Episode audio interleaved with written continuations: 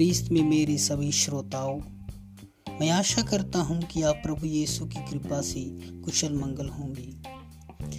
आज के सुसमाचार में दिल झकझोर देने वाली घटना के प्रथम चरण में हम नज़र डालते हैं, जो युदस के हृदय में चल रहे कुटिल स्वभाव को प्रदर्शित करती है। यह एक ज्वाला के रूप में प्रफुटित होकर साक्षात रूप धारण करती है। यदि हम इस घटना को मानवीय दृष्टिकोण से देखें तो यह पूर्व योजनागत ढंग से संपन्न होती है। क्योंकि जब हम सुसमाचार पर गौर करते हैं तो ऐसा ही जान पड़ता है। पूरी यहूदी समाज को यीशु की लोकप्रियता, उसके ईश्वर होने का दावा उन्हें चैन की नींद सोने नहीं दे रही थी। अतः वे इसी ताक में थे कि उन्हें कब ऐसा अवसर मिले जिससे वे यीशु को महायाजकों के हवाले कर दी।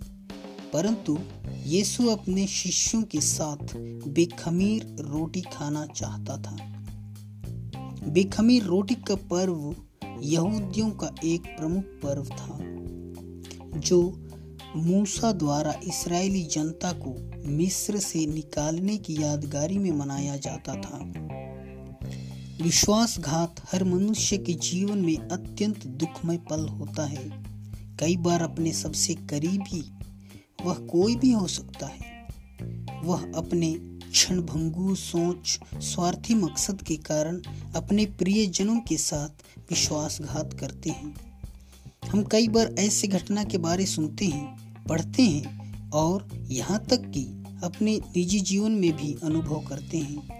आज के सुसमाचार में यूदस ने तीस सिक्कों के लालच में दुनिया के मुक्तिदाता को उन दरिंदों के हवाले कर देते हैं, जो केवल अपने आप की बिंगुल धुन पसंद करते हैं। यीशु को कैसा अनुभव हुआ होगा? जब अपने ही शिष्य ने अपने गुरु के जीवन को केवल तीस सिक्कों के लिए सौदा कर दिया, जो उन्हें क्रूस की मृत्यु तक पहुँचा देती है। उनकी मृत्यु महायाजकों, फरीसियों के नज़रों में एक कलंकित मृत्यु थी।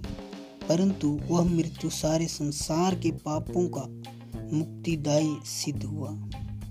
जिस थाली में हम खाते हैं, उसी थाली में हम छेद करते हैं। यह कहावत यहाँ ठीक चारितार्थ होता है। तो आइए प्यारे भाइयों, बहनों, हम भी अपने जीवन को झाँक कर देखें कि क्या हम भी ऐसे स्वभाव अपने जीवन में धारण करते हैं? यदि हम ऐसे विचार, स्वभाव, मनोभाव रखते हैं तो उसे नकारें और अपने को अपनों के बराबरी की दृष्टि से देखें। आमीन।